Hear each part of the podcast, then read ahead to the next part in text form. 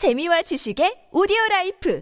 팟빵 안녕하세요. 군사덕복입니다. 현재 중국이 대만은 물론 세계 무역의 중심이 되는 해상 무역로를 두고 미국과 심각하게 군사적 대치를 벌이고 있는 만큼 우리 또한 이에 대처해야 할 필요성이 더욱 커지고 있습니다. 세계 최강의 전력이라고 불리는 미국의 항공모함 전단마저 이제는 중국을 위협해 대만 침공을 막기 어려울 것이라는 분석이 최근 몇 년 동안 이어져 왔는데요. 바로 항모킬러라 불리는 중국의 둥펑 21D, 둥펑 26 대함탄도 미사일과 둥펑 17 극초음속 미사일 등의 위협 때문입니다. 이 때문에 이제 천하무적이라 불려왔던 미 해군의 항공모함 전단마저 오가사와라 제도와 괌 팔라우 섬을 잇는 이 선으로 물러나야 한다는 말이 돌고 있는데요. 그런데 최근 해외 군사 전문 매체인 National Interest의 8월 15일자 기사 보도에서 미국이 더 이상 중국의 항모 킬러 미사일들을 두려워하지 않는다는 분석이 나왔습니다. 미 해군이 초속 30만 킬로미터의 속도로 미사일을 격추하거나 무력화시키는 신형 레이저 무기 그리고 지난 낸시 펠로시 하원 의장의 대만 방문 시 불거진 미중 군사력 충돌에서 중국군을 완전히 압도해버렸던 전자전 그리고 더욱 개량되어 극초음속 미사일까지도 요격할 수 있을 것이라는 개량형 SM-6 함대공 미사일을 이용해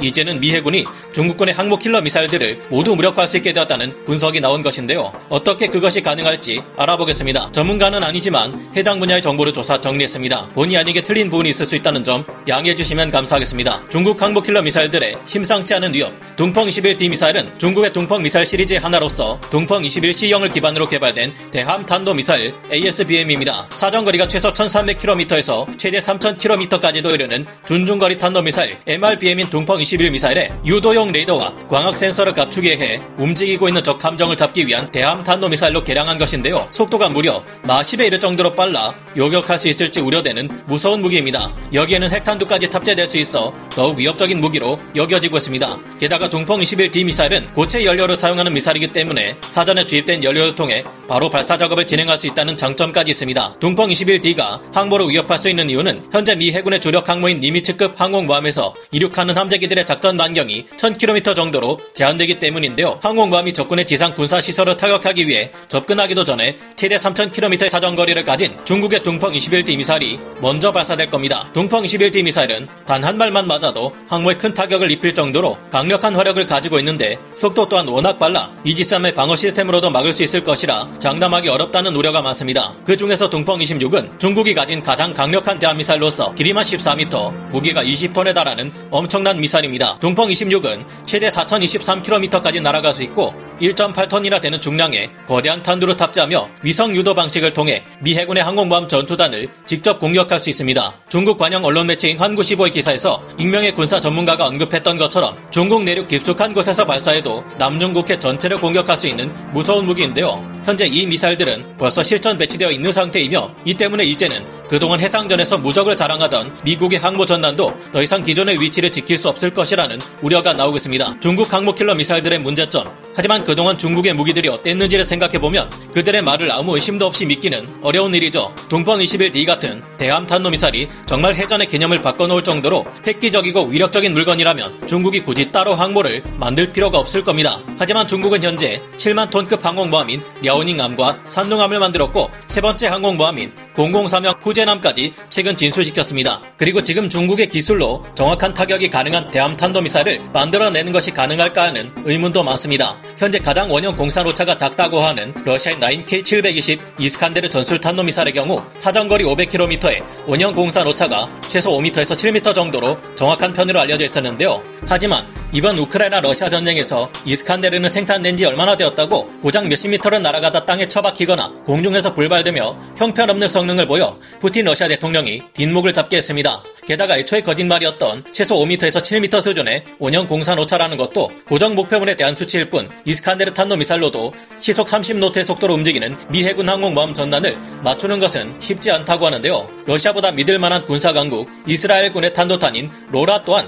180km에서 300km 사거리에 원형 공산 오차 5m에서 10m라는 정확도를 자랑하지만 이 또한 시속 30노트 이상의 속도로 움직이는 목표물을 맞추는 것은 어렵다고 합니다. 그나마 이런 것들은 사거리가 매우 짧은 편이라 도달 시간도 짧고 정확도가 높은 편입니다. 그런데 이것보다 한참 더 먼 사거리를 가진 동펑 21D, 동펑 26 미사일은 그만큼 원형 공산 오차가 커질 수밖에 없습니다. 중국과는 비교조차 할 수 없을 정도로 탄도탄 기술이 발전한 러시아나 이스라엘은 물론 세계 최강의 군사 강국 미국조차 동펑 21D급의 사거리를 가진 탄도탄 미사일로 이동 물체의 확실한 직격을 노리는 것은 어렵다고 합니다. 게다가 현재 미국의 함선 발사형 요격 미사일로 동펑 21이나 동펑 26 같은 준중거리 탄도탄의 요격은 가능 한 상황이라고 하는데요. 미 해군의 항공모함을 호위하는 이지스 구축함들은 준중거리 탄도미사일 MRBM은 물론 ICBM까지도 제한적으로 막을 수 있는 SM-3 블록 2A 미사일로 탄도미사일 요격 임무를 수행하고 있습니다. 게다가 미 해군 항공모함 및 항모 전단은 계속해서 더욱 강력한 다층 대공 방공망을 치밀하게 발전시켜 가고 있습니다.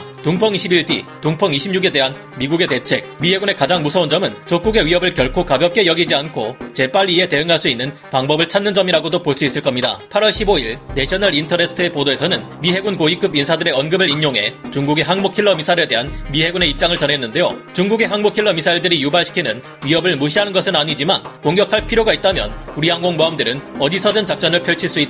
이것이 미 해군의 자신감이라고 합니다. 이 기사를 볼 때 미 해군이 가진 자신감의 근원에는 극초음속으로 날아오는 중국의 항모 킬러 미사일을 방공 미사일들이 요격하지 못했을 경우에도 대응할 수 있는 레이저 무기 HELIOS, 중국군으로 하여금 아무것도 할 수 없게 만드는 세계 최강급 전자전 능력의 향상, 동펑 26의 요격에 특히 강점을 보일 것으로 예상되는 SM-6 미사일의 개량이 있을 것으로 보이는데요. 동펑 26 미사일이 아무리 마하 10이 넘는 속도로 날아온다고 해도 예측할 수 없는 기동이 가능하다고 해도 초속 30만 킬로미터의 속도로 타격하는 레이저 무기에 비하면 굼벵이나 다름없습니다. HELIOS는 레이저로 적 미사일을 요격하는 기능만 가지고 있는 것이 아니라 적이 날린 미사일이나 항공기를 교란시켜 엉뚱한 곳을 타격하게 만드는 기능도 가지고 있다는 점에서 효과적인 대응책이 될 수 있을 것으로 분석되고 있는데요. National Interest의 기사는 미 해군의 차세대 전자전 능력에 대해서도 다루고 있습니다. 미 해군은 Northrop Grumman과의 계약을 통해 수상함 전자전 개선 프로그램 SEWIP 블록3를 통해 기존의 전자전 체계가 가지고 있던 첨단 공격형 전자전 능력에 더해 정보 작전에도 통합될 수 있는 능력을 추가해 미 해군의 전자전 능력을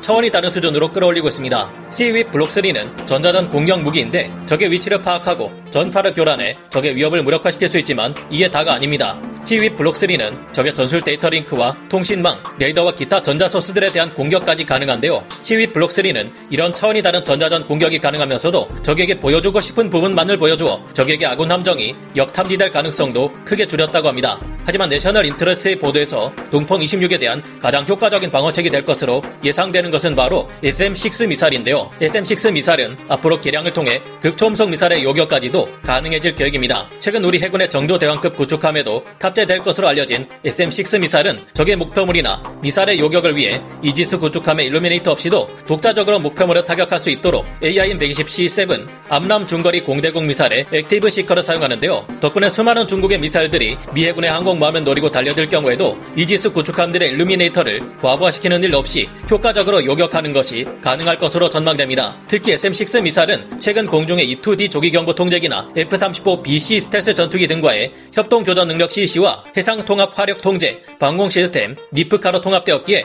수평선 밖에 보이지 않는 목표물도 요격하는 것이 가능한데요. 미 해군에서는 초수평선 요격이 가능한 NIFC-CA에 크게 만족해 이를 요격에만 활용하지 않고 적을 공격하는데도 사용할 계획을 가지고 있다고 합니다.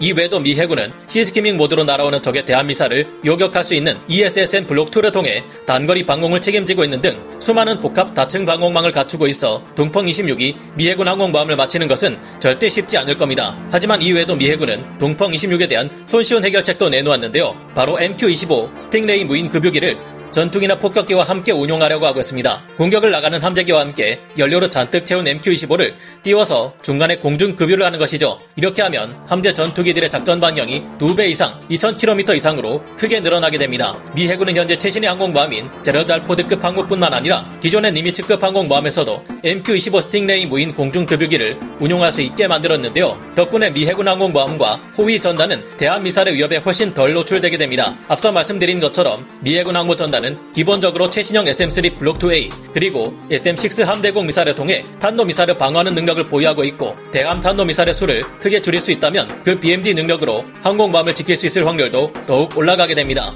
재미있는 것은 둥펑 21D의 아이디어로 재미를 보는 것은 오히려 미국이 될 수도 있다는 것인데요. 이번 우크라이나 전쟁을 통해 미국의 M142 하이마스나 M270 MLRS가 얼마나 무서운 무기인지 드러났습니다. 그런데 미국은 이를 더욱 개량해 500km 밖의 적 전투함을 공격할 수 있는 PrSM을 개발하고 있습니다.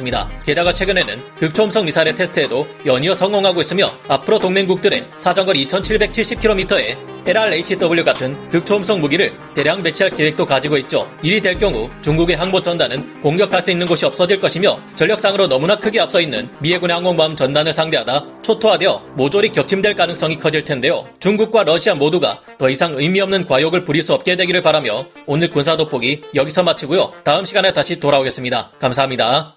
영상을 재밌게 보셨다면 구독, 좋아요, 알림 설정 부탁드리겠습니다.